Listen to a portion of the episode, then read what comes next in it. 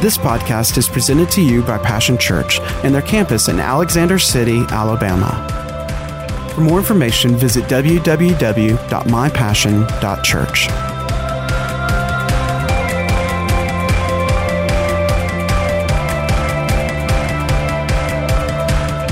Amen. Would you raise your hands all over this great sanctuary one more time and just begin to praise Him? For He alone is worthy. He alone is worthy. You're, you that are here tonight in this great sanctuary, you that are watching online, He is worthy. He is worthy. Say that with me, please. He is worthy. Come on, say it again. He is worthy. One more time, say it again. He's worthy. Yes, He's worthy. He is wonderful. And He is welcome in our midst tonight. Oh, hallelujah, hallelujah. Raise your hands all over this great sanctuary. Just begin to praise Him. Begin to adore Him one more time. Just begin to magnify His name. Hallelujah. I extol Thee, my God. Hallelujah, hallelujah, hallelujah, hallelujah. Oh, I love you, my God. I love you, my God. I love you, my God. I love you, my God. I love you, my God. I love him, the Bible tells us. He that is forgiven much loveth much. The Bible tells us we love him because he first loved us. And, church, I love him, I love him, I love him. He's my all in all, Pastor Bruce. He's my everything, Pastor Sandy. Where would we be without the Lord on our side?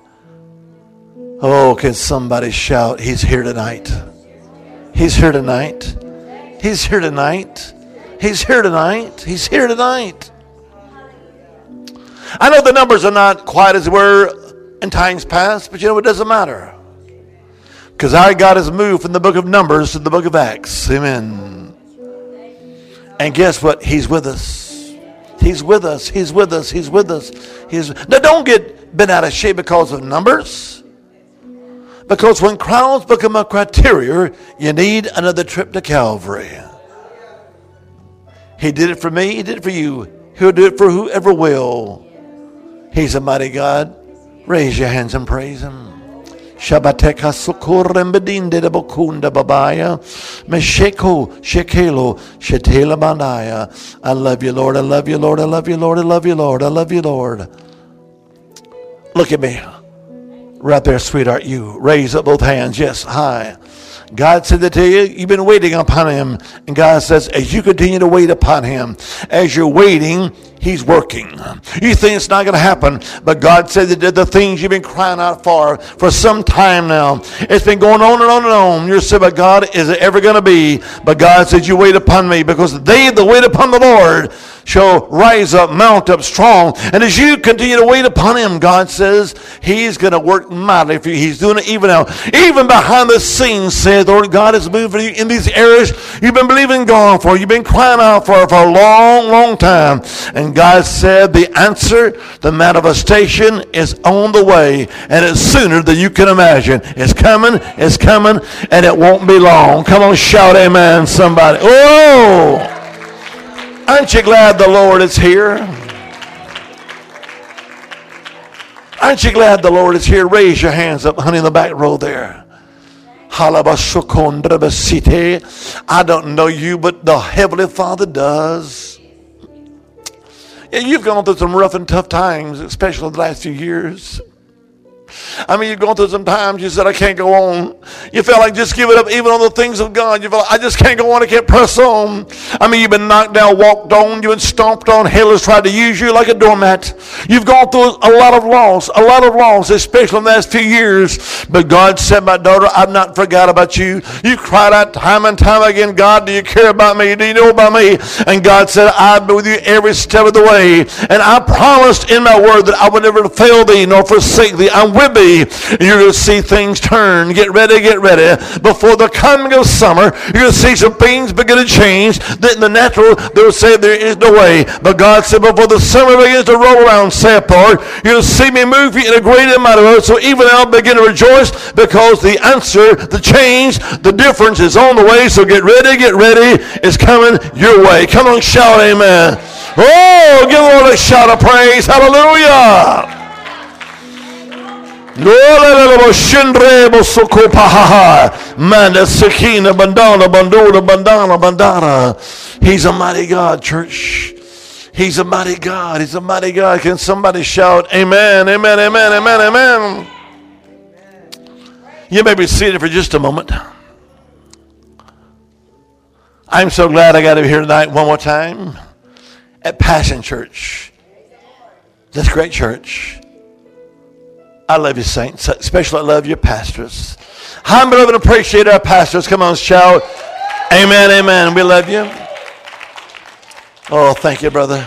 Thank you. But don't go too far away. Hallelujah. Oh, God is good. God is good. Hell would say to many of you, it's over, it's over, it's over. I've got a word for you. It's not over because of Passover. Amen. It's not over. I like to say this. It's not over till the fat angel sings. Amen. God is going to work it out. God's going to turn around. If you believe that, shout amen. Woo! Hallelujah, somebody. I was ministering in Chesterfield, Michigan two weeks ago. And I stepped up to preach the word. I love to preach the word. How many of you love the word? Come on, shout yes. I love his word. I love his word. But I got to preach the word. Somebody said, Do you got to preach? No, no, no. I don't got to preach. I get to preach. But I got up to preach the word. And I looked over and there was the praise and worship leader on the front row. And she was leading great praise and worship, but she sat down. I looked over and she's a very, you know, slim lady, very petite lady. But as I looked at her, I promise, all of a sudden I saw something. All of a sudden her stomach started growing out. It looked like she swallowed a basketball or a watermelon. I reminded, I, I said, Lord, he said, I want you to tell her that God is moving down there and it's not going to be like it was before. And I said, and I hear the baby crying. Well, she began to rejoice. She began to shout. I walked over there. I said, honey, I said, just lay your hands right there on the womb area. I said, God said that he's moving down there and it's not going to be like it was before. And I hear the sound of a baby crying. Well, she got so happy. I mean, she got downright Pentecostal. Come on now. It's okay to get Pentecostal because how many that some of our forefathers were all Pentecostal? Come on now. I'm talking about Oral Roberts. I'm talking about Kenneth Hagin. I'm talking about Smith Wigglesworth. I'm talking about Charles Mason. Come on now. And so many others. I mean, they were all Pentecostal. How many of you are Pentecostal? Anybody? Come on, talk to me now. Somebody said, if you weren't Pentecostal, what would you be? I'd be ashamed. Come on now. But she started getting so happy in the Lord. I mean, she started getting, I'm talking about exuberant in her praise. And, uh, and I just let it go on for a moment. And then she said, I got to say something. I got to say something. She said, uh, I was going to hold off till later to find out what was happening. She said, because in times past I had a miscarriage. Some of you know that. But you know what, my brother Danny?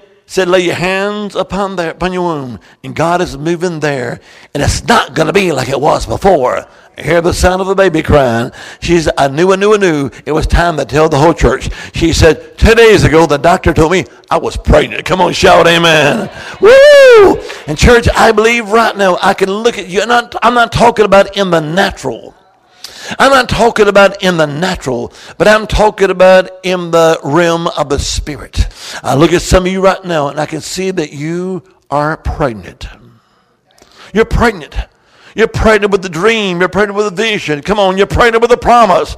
Woo, glory to God, somebody.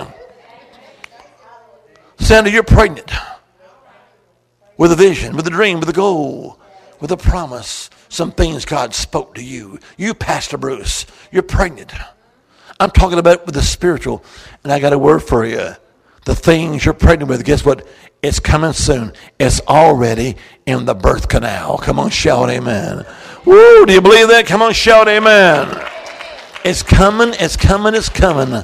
I hear one word saying over and over in my spirit change, change, honey. I don't know what's going on, but God says, get ready. There's a change that's coming. You're about ready to see something different take place in your life. Hell's come against you to try to sift you because he knows that God is about ready to shift you. Hallelujah. There's a mighty change, a change that is coming. How many you ready for a mighty change? A good change. Come on, shout amen. I'm talking about a mighty shift and the things of the Spirit. Come on. If you're ready for it, shout amen. Oh, glory to God. I'm ready to preach tonight. Hallelujah. Well, how many have your Bibles with you tonight? Why don't you just, oh, thank you, brother. Thank you, sir. How many have your Bibles with you tonight? Why don't you just hold them up high and just torment the devil? Come on, church.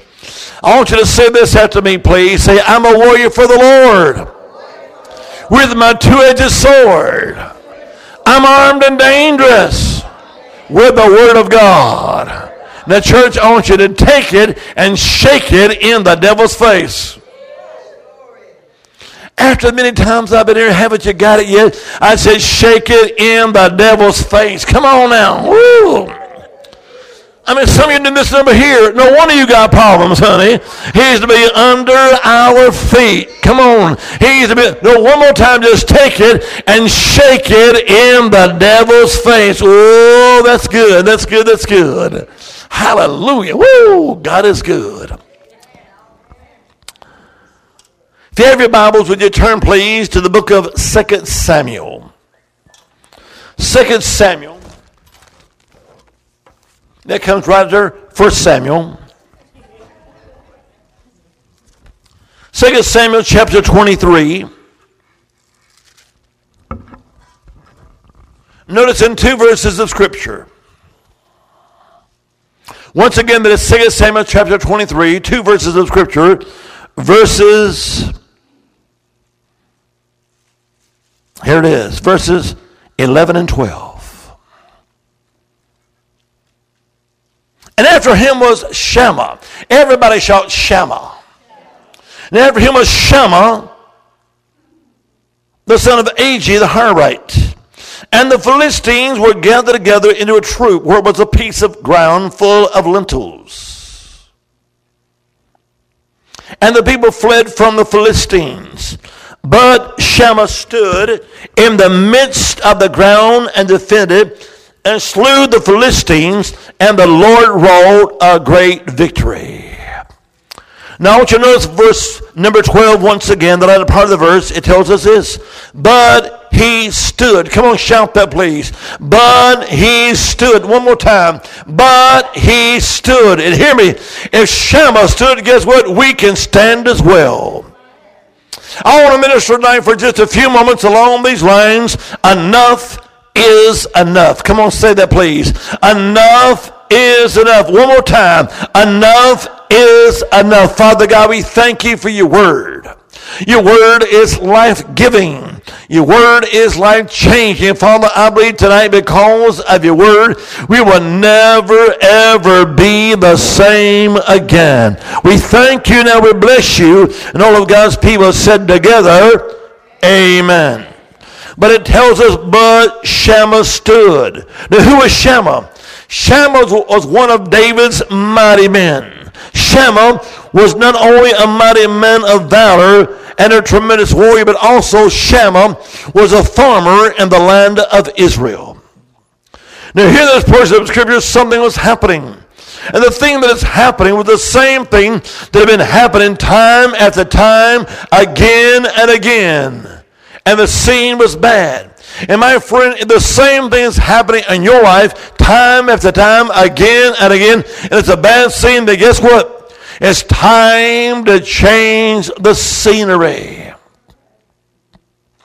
But I want you to see this scene here in 2 Samuel chapter 23, verses 11 and 12. Now remember Shammah was a mighty man of war. He was a tremendous warrior. He was a mighty, He one of David's mighty men, but also he was what? A farmer. I want you to see him right now. Shammah was down in the valley, down in the field of lentils. No, we don't call it a field of lentils. We just call it a pea patch, okay? But Shammah was down there in the field of lentils with all the other Israelites. And they're working diligently to gather in the fruits of the labor, to gather in the crops, to gather in their harvest. Can you see them now? Can you get a picture of them now? Down in the field of lentils, in the pea patch, they're trying to gather in the harvest. But on the hillside, somebody else was there. They could see them down in the valley. Who was there? There's a troop of Philistine soldiers upon the horses. And those Philistine soldiers, they come there for one reason I mean, the same reason they came time after time, again and again, year after year. Why is that? Because they came because they were after one thing. What was it? They were after the harvest. That's why they came and attacked the people of God, because they were after the harvest. Let me ask this question Has anybody here other than me ever gone through a time of attack? Let me see hands. Has anybody in the past year gone through some attacks? the past few months, past few weeks, past few days. If I say hours and you raise your hand, we're going to have a prayer line. Come on now. Yes, attacks will come, but remember this an attack is simply an indication that you are not conquered yet. I'll say it again. An attack is simply an indication that you are not conquered yet. Let hell come against you. Hell rages, but you're safe in the rock of ages. Amen. Hell may come against you in many ways, but you're safe in the ancient of days. But you see, they came against the people of God because they were after what? The harvest. Come on, say that. The harvest. Now you can study the Word of God and all through the Old Testament. Every single time that the enemies of God, I'm talking about the Philistines, as we see here, the Philistines, the Hittites, the Amorites, the, the Perizzites, etc., etc. Every single time that the enemies of God came against God's people, they came against God's people when at harvest time. Mark it. Every time they came against God's people, they always came against God's people when it harvest time. And church, hear me. If the enemy is coming against you right now, if you've been attacked, assaulted, bombarded right now, you can know this. If the enemy is attacking you right now, then guess what? It is your harvest time. Come on, shout amen. And know this the enemy's come against this great land of ours. The enemy has been attacking us in so many ways. But my friend, I've got a word for you. For our great country, America, it is harvest time. We're about to see the greatest move of God that we've ever seen before. We're about to see a great awakening again. We're about to see a mighty move of God that's been prophesied in days gone by. But some of the great, great, mighty prophets of old in these days will see God move like never before. If you're ready, come on, shout amen, amen, amen. It is what our harvest time. And they're perched on the hillside looking down the valley in that field of lentils, that pea patch. And all of a sudden, the leader of that Philistine troop gives the signal. All of a sudden, they come off the top of the hillside, coming down, down, down the hillside, down into the valley, into the field of lentils. And when they begin to come down, that troop of Philistine soldiers, what happened? The Bible tells us that all the Israelites, they begin to what? Flee.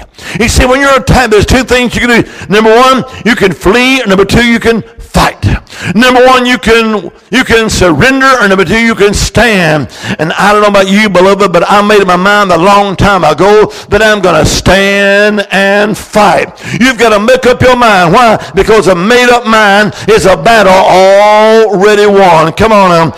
But they begin to come down upon the Israelites in that valley, and all of a sudden Shammah looks over. He sees the Israelites begin to run in every direction. He sees the dust being kicked up, and he hears the commotion. Hears people yelling and screaming, and he turns to see what's going on. And when Shammah turns, guess what? He sees the enemy, the Philistine soldiers, coming down upon him. And Shammah knew where they were coming after. They were coming after what? The harvest. But all of a sudden, Shammah he had just reached over, he grabbed a handful of peas off the vine. Has anybody other than me ever gone pea picking? Come on now. Oh, yeah. But Shammah reached over, he grabbed a handful of peas off the vine. I'm talking about, it was a big old handful of peas. El Jumbo size. Come on now. And he reached over, grabbed a handful of peas. He had those peas in his hand. He looks and sees those Philistine soldiers coming toward them. But all of a sudden, Shammah says to himself, He said, No more, no more, no more. He began to grip those peas a little bit tighter. He says, These are my peas. These are my peas. These are my peas. He said, I love peas. He said, I broke up the fallow ground. I planted the field. I watered the field. I weeded the field. I drove away the beasts to the field. I drove away the birds of the air off this field. These are mine. These are my peas. And he was saying over and over and over again to himself. Have you ever talked to yourself? I talk to myself all the time because I like good conversation. Come on now. I'm talking about Shammah has a handful of peas over there, and he began to say to himself, No more, no more, no more. And the enemy is getting closer and closer and closer. Let me tell you something. You can make up your mind that you're going to stand and fight, and the enemy will keep on coming. There's something you got to do. When they were getting closer and closer, all of a sudden, Shammah, he holds that handful of peas in the air. And he was saying to himself, This is my harvest. You got to do the same thing, church. No, what is your harvest? Your harvest is everything that God has given you. Your harvest is whatever has been promised you, been prophesied over your life. What is your harvest? It's the salvation of your home. It's the healing of your bodies. It's a debt-free lifestyle. Come on now. It's restoration for the family members that have turned away from God. What is it? That is your harvest. And like Shammah, you got a whole but handful of peas up in the air. And Shammah said, no more, no more. But all of a sudden, the enemy got closer and closer and closer. And Shammah going to shake the handful of peas there. He looks at the enemy and he says, No more. No way. Enough is enough. Come on, say that, please. Enough is enough. Come on, why don't you hold your handful of peas in there? Come on, hold them up high. And I want you to begin to shout out loud and say, Enough is enough. Come on, one more time. Enough is enough. Devil, you've come against my home for the last time. No more. You're going to continually rise up strong and say, I'm going to stand and I'm going to fight. I'm going to stand and fight. You need to get mad. Come on now. I'm not talking about getting mad at the guest speaker. Don't do that. I'm not talking about getting mad at your pastors. Don't do that. I'm not talking about getting mad at the person on the other side of you. But some of you need to go home tonight. You need to open up that front door. You need to walk in and point your finger at the devil. I'm not talking about your husband, honey. No, I'm talking about the devil. And say, You've come against me for the last time. You've come against my home for the last time. You've come against my marriage for the last time. You've come against my family for the last time. You've come against my health for the last time. You've come against my finances for the last time. You've come against my city for the last time. You've come against my pastors for the last time. You've come against this church for the last time. Get out of here, devil, in the name of Jesus. Come on, shout amen. I'm talking about you got to rise up strong and bold and shout out what enough is enough. Come on, say it one more time with me. Enough is enough. What you need is the same spirit that the great saint of old, Popeye the Sailor Man, had. Did anybody ever watch Popeye the Sailor Man while you were growing up? Come on. Yeah, I thought you did. I did too every Saturday morning. Now, every Saturday morning, Popeye's arch enemy, what was his name? Brutus. Every Saturday morning, Brutus would come against Popeye because Brutus was after what? He was after the harvest of Popeye. He was after Olive Oyl, his main squeeze. Come on now. And every Saturday morning, Bruce would make him so mad because he was after Olive Oyl. Now, wasn't she a darling? Come on now. Woo, I'm talking about good looking. She wasn't. Come on now. But Popeye thought he was. She was.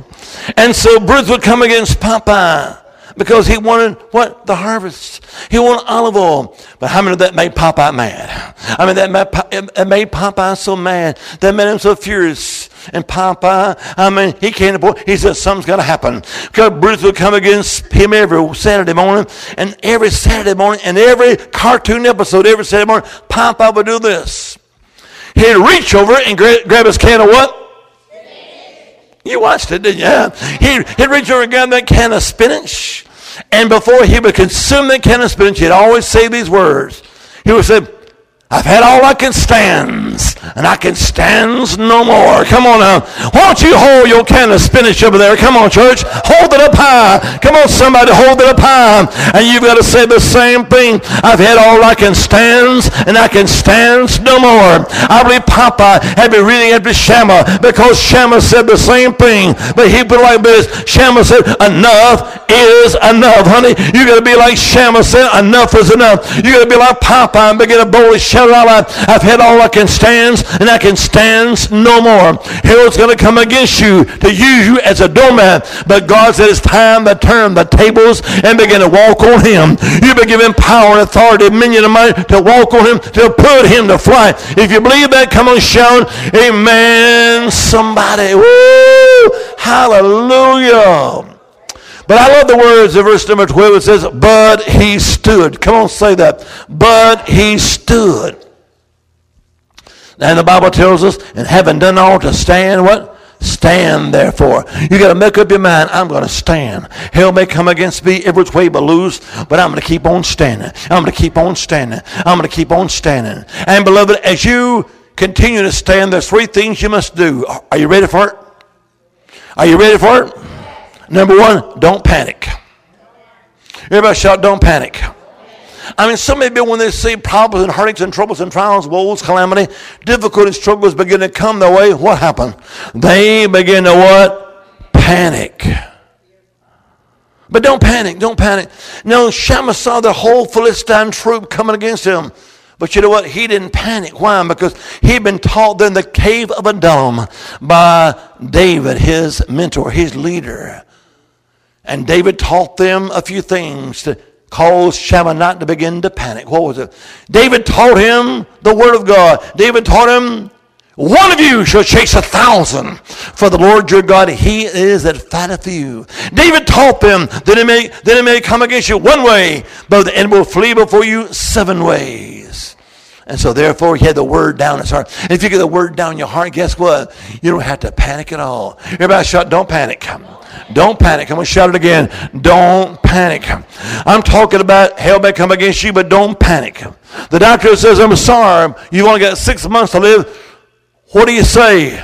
I'm not going to panic. Come on now. I said, don't panic. When the doctor said there's no hope, don't panic. The boss says, I'm sorry, I've got to lay you off. What do you do? Your mother-in-law decides to move in with you. What do you do? Move. Come on, shout yeah. But don't panic. Don't panic. Come on, shout that place. Don't panic. When the fires of hell are raging against you, what do you do? I'll say it when the fires of hell are raging against you, what do you do? Now, several years ago, I was preaching a message on the fires of hell. And I was asking the question, what do you do when the fires of hell are raging against you? Don't panic. And I was pacing back and forth in that motel room. And I walked into the back of the motel door. It says, in case of fire. What's the first thing it said? Don't panic. Woo, come on now. And my friend, if you're going to stand firm, stand your ground, you've got to say, I'm not going to panic. What else? If you're going to stand your ground, you've got to what? You've got to fight back. You've got to fight back. You've got to fight back. I'm talking about God has not called us to be on the defense only, but on the offense. You got to rise up strong. And beloved, we can fight the good fight of faith. Come on, talk to me, somebody. I said we can fight the good fight of faith. Then don't just lay back and say, well, what will be, will be. No, no, no. Beloved, you got to rise up strong like Shammah and say, enough is enough is enough is enough. I mean, some of you right now, you're going through hell back because the enemy's been coming against you. He's coming after you what? Your harvest. But my friend, you can fight back in the name of the Lord. You can fight back. You can fight back and say, Come on, me. I'm not going to lay down and take it. I'm not going to surrender. I'm not going to flee. But I'm going to stand my ground. You can fight the good fight of faith. What is it? Number one, don't panic. Number two, fight back. And number three, are you ready for it? Don't quit. Everybody shut, don't quit. I mean, I see so many people that in the body of Christ in this past year, and they've given up. They've given up. I mean, so many people I see they'll, they'll give up at the, at the drop of a hat. some even drop the hat. But I'm talking about don't give up. Come on, say that. Don't give up. But you see, beloved, winners never quit. And quitters, quitters never win. You got to keep on keeping on. Come on, say that. You got to keep on keeping on. You see, that is the 11th commandment. You, you oh, there's 10. Well, I added one more. The 11th commandment is, yea, thou shalt not quit. Come on. You got to say, I'm not going to quit. I'm not going to give up. I'm going to keep on keeping on in the name of my Lord. Come on, shout amen. I'm talking, get up. You've been knocked down. Bless God. Get up one more time and keep on moving. I say, get up one more time and just keep on moving. Now, one of my favorite football players of all time, his name was Walter Payton. Walter Payton was known by certain nicknames. They called him Sweetness. They called him Sweet Thing. Not just the players on his team, but on other teams. I mean, Walter Payton knocked somebody down and said, I'm sorry about that, and help him back up. He says a sweet spirit about him. But not only to have a sweet spirit, he was one of the greatest NFL running backs of all time. And when Walter Payton finished his career, a news reporter was interviewing Walter Payton. They said, Walter, no, we run some numbers on you. We've looked at your stats. And we found out throughout the great illustrious career you've had, we found out that you've run a total of nine miles on the football field. And we found out that you ran for an average of four yards a carry. Sometimes he had the ball in his hand, he'd lose five yards. Sometimes they'd run for 10 yards. Sometimes lose one yard. Sometimes run for 30 yards. Sometimes lose 15 yards. And sometimes he'd go all the way for a touchdown. They said we found out that the average yardage you had every time you had the ball was four yards a carry. Also, we found out one, more thing. You were tackled in your career, you were tackled 4,000 times. The news reporter says, Wow, that's amazing. Walter Payton said, No, no, no, that's not the amazing thing. They said, If that's not the amazing thing, what is the amazing thing? He said, It's not that I got knocked down 4,000 times, but I got up 4,001 time. Come on now. And these reporters said this Walter, you think you can go out there one more time and run nine more miles? He said, I don't know if I can, but I know one thing. I can get up one more time and go for four more yards. You're going to have the same attitude about you. I'm not saying get up tomorrow morning and run nine miles, but get up one more time. Look hell in the face and say, I'm going for four more yards. In other words, you've got to say, enough is enough. Come on, say that, please. Enough is enough. Come on, say it again. Enough is enough. Now, my precious wife, oh, I had her in my life for 33 years. Most of you know this. My precious wife, she's in heaven now. She's the love of my life, my sweetheart, my best friend. I called her my hunk of hunk of burning love. Well, she's in heaven now, but she was a librarian. And she'd always bring me books. She said, down, you need this. And I said, okay, I put it aside. You need this? Well, thank you. Put it aside. But she brought me a book one time. It's called The Life and Times of Napoleon Bonaparte. And it intrigued me. So I began to read the book, and there's a portion in that book talking about one of the battles. Now, Napoleon, that great little general of France, he was not a quitter. He was not a loser. But this one battle they were engaged in against the enemy, Napoleon's army was outnumbered three to one. And they're in fierce conflict, fierce battle all day long. The runners kept coming back over and over again. Said Napoleon, we can't hold the line. They're breaking through the line. We can't hold them. We've been overrun here and overrun there. And Napoleon says, keep on fighting.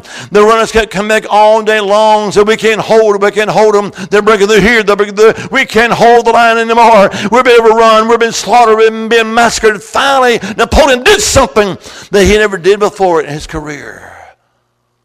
He turned to the bugle boy beside him. He never said this before to the bugle boy, but he turns this one time, he says, quickly begin to play retreat. And the big boy looked back at the pole and says, I can't. He said, We've been outnumbered, been slaughtered, been overrun. Quickly begin to play retreat. He says, Sir, I can't play retreat. He said the third time, he said, You quickly begin to play retreat, or else. He says, Sir, I can't play retreat. He said, You tell me why you can't play retreat. He said, Because you never taught me how to play retreat. He said, You pick up that horn. You begin to play charge over and over and over and over again until you drop. You can't play them anymore. That big boy picked up that horn when Napoleon's army was outnumbered, but slaughter being cut down every side, breaking, breaking through.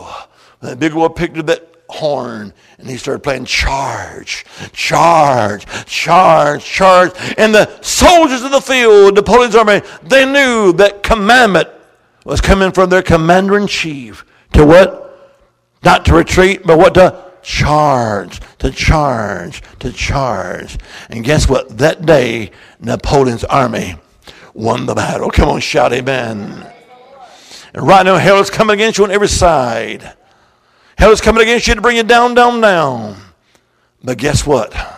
Our commander in chief, our blessed Lord, our master, the Lord Jesus, he's never taught us how to play retreat.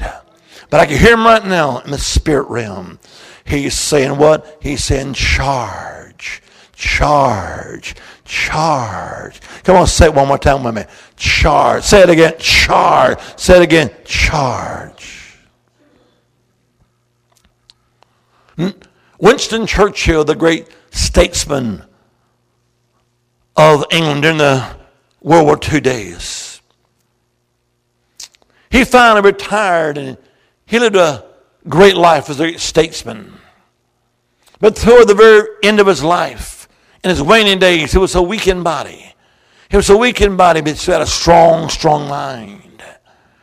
And he was asked to go to a university and be their commencement speaker. They gave him this great introduction, all the great accolades of Sir Winston Churchill. They said, Now would you welcome Sir Winston Churchill? Winston Churchill was sitting there. He didn't have one, but he had two canes. He gets up with two canes and he begins to hobble, hobble, hobble, hobble to the podium. He hung, he hangs one cane over here, one cane over there. And then looks out that day, that great graduating class all the family and friends, the great administration, the staff, the faculty. He looks out at them. This man who's a great speaker, a great statesman, a great orator. But he looks at that great group that day, graduating ceremony. He says three words Never give up. He said the second time, Never give up. He said it the third time, never give up. And they got his canes and hobbled back to his seat and sat down. And but they began to think, why was such a great spokesman, a great statesman, a great orator, only say three words three times?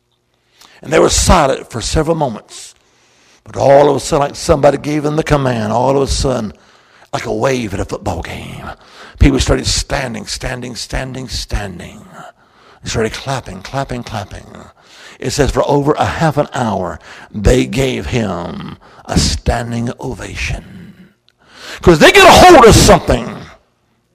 They got a hold of a truth, a powerful truth.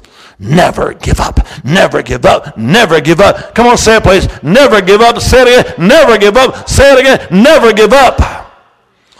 It was said that from that graduating class, it became the greatest graduating class of all times from that university. Why? Because of an hour long speech, an hour long great oration? No, because they got a hold of something that was positive, down, down, down, in the depths of the being. What was it? Never give up. What am I saying to you today, beloved? I'm saying the same thing. Never give up. I'm saying the same thing. God, our Almighty, never taught us to retreat. He's called us to what? To charge. What am I saying? I'm saying, I'm saying you can get it one more time and go for four more yards. What am I saying? I'm saying I've had all I can stand, and I can stand no more. What am I saying? like Shammah, rise up boldly and begin to say it out loud. Enough is enough. Come on, say it. Enough is enough. How many of you have been attacked? I asked the question a moment ago, but how many of you have ever really, really, really been attacked? I'm talking about not an itsy bitsy teeny weeny attack. Not an itsy bitsy teeny weeny storm. Not an itsy bitsy teeny weeny problem. I mean, losing your remote to the television for a few moments is not a major attack. Come on now. You may think so, but it's not. Driving through McDonald's and ordering a sweet tea, and when you pay for it and pick up the order, you found out somebody from up north made the tea. It was an unsweet tea. Come on now. But how many of you have ever gone through a real attack? How many of the shaman, these words, they were going through attack? Come on, talk to me now. Can I close with this? How many give me five minutes? Let me see your hands. You give me five minutes. I love you. How many give me 10 minutes? I love you more. How many give us 15 minutes? I really love you. Come on now. But I was sharing with Pastors Bruce and Sandy. As you know, as I mentioned earlier, my wife went to heaven. She got promoted 10 and a half years ago. But something happened to me. Something happened to me. No, I started traveling as an evangelist, ordained minister, in April of 1973. In fact, next month I'll be traveling in ministry for 48 years. Wow. Somebody's getting older. It's not me. It must be somebody else. but in April 1973, I started traveling as an evangelist. And then in August of 1976, I've been traveling for three and a half years. The Lord spoke to me and said, I want you to go to Bible college. I was at the same time with our good friend Dr. Vickers. And so I went there to Bible college, Southeastern Bible College. In August of 1976. I've been traveling for three and a half years, and I was still an ordained minister, and I preached all over the place when I was in Bible college. But when I was in Bible college, one of my very best friends was a girl by the name of Ann, Ann Reed. I never dated her. Know but I never did. But we're just close, close. We went to chapel together. We went to library together, cafeteria together. We always together. And every spring break, fall break, Christmas break, Thanksgiving break, Easter break, etc. All the breaks. I drove her home to Mobile, Alabama to Mobile, and then I would drive on home to Montgomery. I pick her back up, drive there. Her daddy was a pastor. Her dad was a pastor. I preached for him. Her daddy loved me. He really loved me. Well, after the second year, the sophomore year, she got married. And I didn't see her for 42 years. 42 years. But back in the first part of December, I was on Facebook and, and I was scrolling down and said, oh, and I saw her after 42 years. And I, I clicked on to be her friend. She was my friend then. weren't best friends back then, but after 42 years, I clicked on, will you be my friend? I don't, normally I don't click on, you know, be, they, people click me all the time. I got about a thousand people right now I need to go through and say yes or no, but, but anyhow. And so she accepted my friendship, and she, she messaged me about it two or three minutes later. She said, Dan, it's been too long. We need to catch up. Call me. I messaged her back and said, I would if I had your phone number. Come on home. So she gave, I called her. We started talking. I said, What's going on today? She said, I'm on my way to a conference, ministry and a women's conference. I said, Yeah, what's going on? She said, This past year has been a rough year. I said, Well, it's been a rough year for everybody with this Koron Moron devil. She, he said, Yes, that too. But back in February, my husband passed away. I said, and I knew it was. I didn't know that because we hadn't been contacting 42 years. And I said, Well, my, my my wife passed away a number of years ago. She knew my wife, but they weren't claiming she I didn't know that. I didn't know that. We began to talk, we began to talk, we began to talk, we began to talk. And we talk every day now, three to four hours a day. Come on now. You see, they traveled for 17 years as evangelists. Then 25 years ago, they started a church. She was co-pastor with them and he passed away. Now she's the lead pastor. She's the senior pastor of the church. And we started talking. We talked three to four hours a day. We've talked upwards to six, seven, seven, eight hours a day in one day. Come on now. We talk every day on the phone. I've talked to her about five times already today. Come on now. We pray on the phone every day. We have communion on the phone every single day. I've gone down to see her bunches of times already. Well, guess what? She loves me. I love her. She loves me. I'm as happy as I can be. Come on now. Woo! And at the right time of God's time, and guess what we're going to do? Yeah, get married. Come on now. And since I'm trying what she's a pastor, guess what I may be doing? I may be moving back to Sweet Home, Alabama, going on. now. Hallelujah. Because she's still pastor, I'm still traveling. I can travel out of Mobile, Alabama, is disease. I can travel out of Roanoke, Virginia. But you see, I'm talking about being attacked. The church, you think you've been attacked? She was attacked. She was attacked. She got married in 1978. And in 2005, she was attacked with, set, with six major diseases in her body at one time. She was attacked, first of all, with lupus. And how many without Jesus, lupus is incurable? She was attacked with lupus. And then she was attacked with shingles in her body. They said the worst case of shingles ever seen. From the top of her head down oh, her body, front and back. Huge, huge blisters, shingles, the worst case ever recorded there. They said even if she's healed from that, she'll be scarred the rest of her life. She doesn't have one scar on her body. Heart seizures, continue. Seizures, and she passed out. Then she, his fluid started building up from her feet, her ankles, and legs, and she swelled by about three times her size. What's happening? Complete kidney failure. Failure. And then she had double pneumonia. This all going at the same time. Because in the midst of all, she was bedridden for two years and she couldn't stand to have any undergarments on or sheet over because that would cause so much pain. In the two years, she was weaving in and out of comas off and on for two years. One time she died. After a long, long period of time in the hospital, they allowed her to go home. And she was starting to convulse, her heart and begin to, you know, begin the fluid build up, coming up, regurgitating. And her husband, you know, leaned her over so she wouldn't suffocate on the, on the liquids and so forth and suffocating. He then grabbed the landline phone, called her, said, It's happening again. I got to bring you in. They said, You can't do this because the hospital's an hour away. It's going to take 20 to 25 minutes before the paramedics can get there. You've got to do a tracheotomy on her, her right now. So he, holding her halfway upside down, the landline under his hand with a knife, he did a tracheotomy on her. Saved her life. Another time, weaving in and out of unconsciousness, we, they, she rose up and all of a sudden something happened. She died. Her heart quit beating. Her skin began to t- change. She was dead. D-E-A-D, dead. I mean, she was gone. He jumped over there where she was and said, Father God, you said in your word that we would live and not die and declare the works of the Lord. You spirit of death, I command you to leave and life come back in her body. And she came back.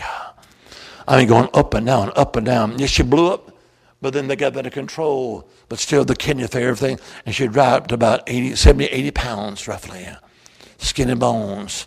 And several times the doctor says, call the family, and she cannot live no more than a few minutes, maybe an hour or two at the most. She can't make it. She can't live because all of hell was coming against her. It was getting worse and worse. She went, and then what happened next? A flesh-eating virus attacked her throat, her esophagus, and her vocal cords eating away, eating away the throat, the esophagus, the vocal cords. And the doctor said, We've got to remove your vocal cords. And uh-uh, uh-uh, uh-uh, uh. Because I've been called to sing. She's a great psalmist, a great singer.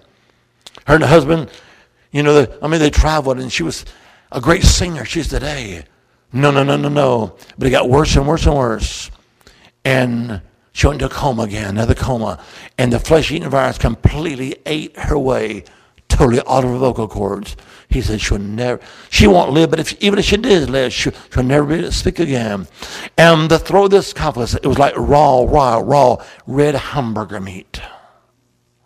She'll be dead in just a little while. Call the family. If you want to see her one more time, you better hurry now. Hurry now, hurry now. I'm talking about six major diseases at one time in her body. How many hell was coming against her after the harvest of the ministry she had. But she was in a coma again. The flesh-eating virus had completely eaten away, told 100% all of her vocal cords. But she's a great teacher of the word, a great preacher of the word. She can preach a lot better than I can. And a great singer, a great psalmist. And she's in a coma. The doctor said, go in two by twos. The family members, they rushed over. because she won't last long.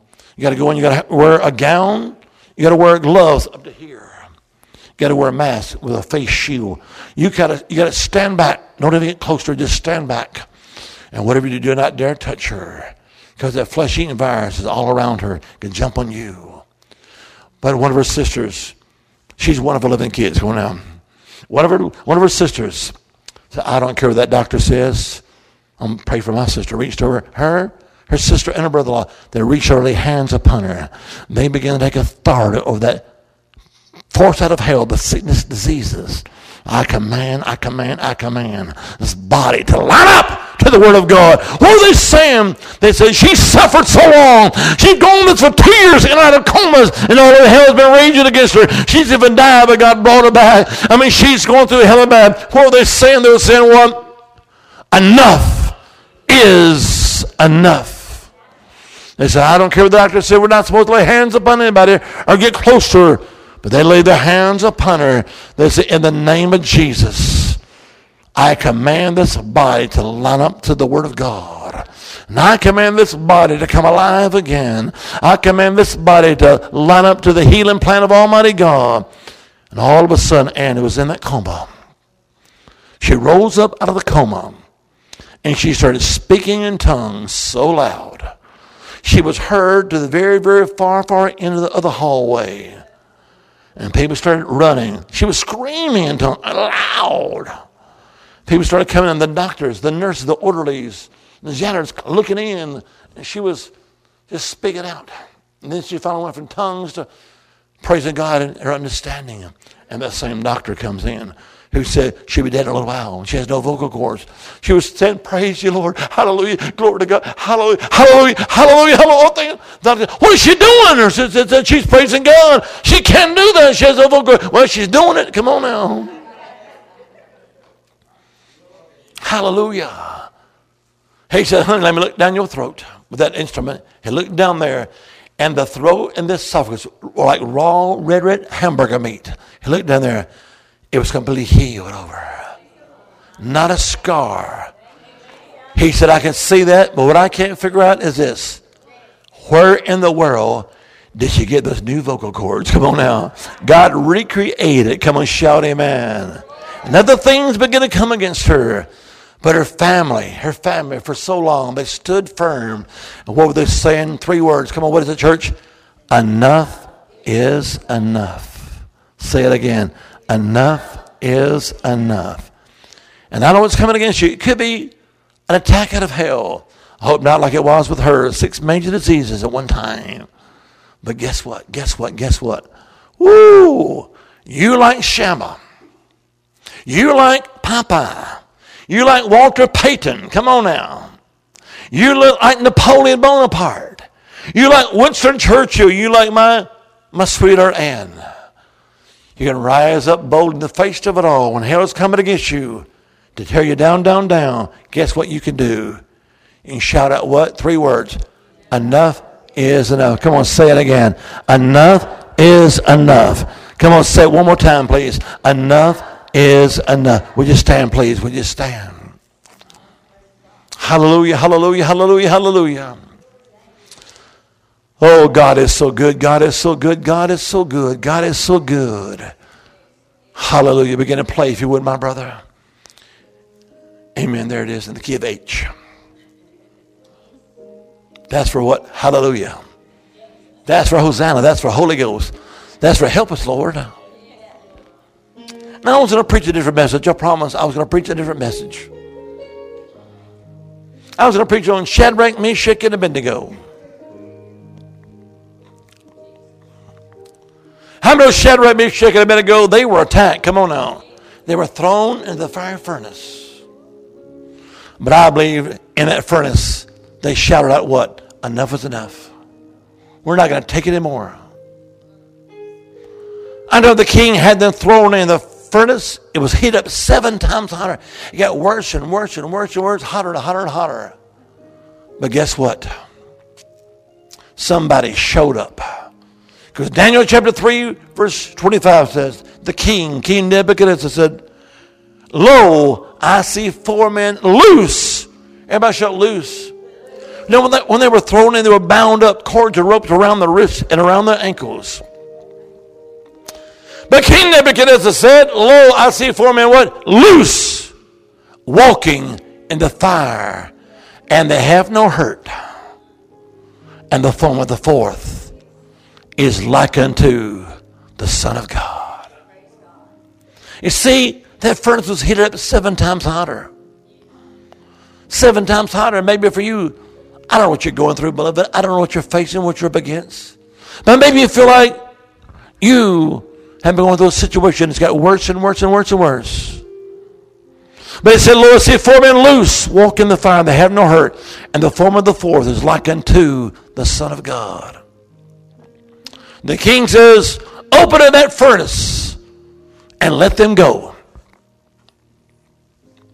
And when they came walking out of that furnace, guess what? The clothes was not burned. The body was not burned. The hair wasn't even sinned. But the only thing that was burned was the cords and ropes that had them bound.